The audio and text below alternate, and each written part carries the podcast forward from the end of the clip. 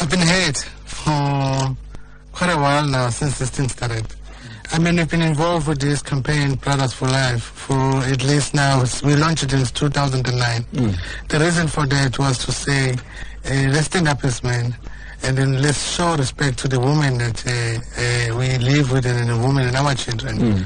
And let's treat them as partners. Right. Uh, But then gender-based violence shows that one in five women have experienced physical violence by a partner. So I don't think you've really achieved your objectives. True, because uh, what we did, we did uh, uh, campaigns, um, televisions, on radio uh, about men, but of men that we did not reach.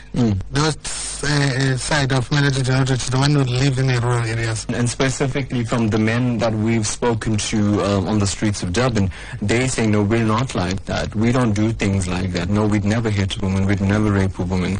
But other men would. So my question to you is, a man who allows his fellow man to do this, are they also labeled as men are trash? Because they, you know, according to the argument, they're enabling other men to go about perpetuating this kind of violence against women. Now, I'm going to say to you, um, we, we conduct sessions almost every week. What role can a, a fellow man, you know, the neighbor who's a good man and he's hearing that, you know, his brother is abusing this lady he's living with, his wife, what should that good man do?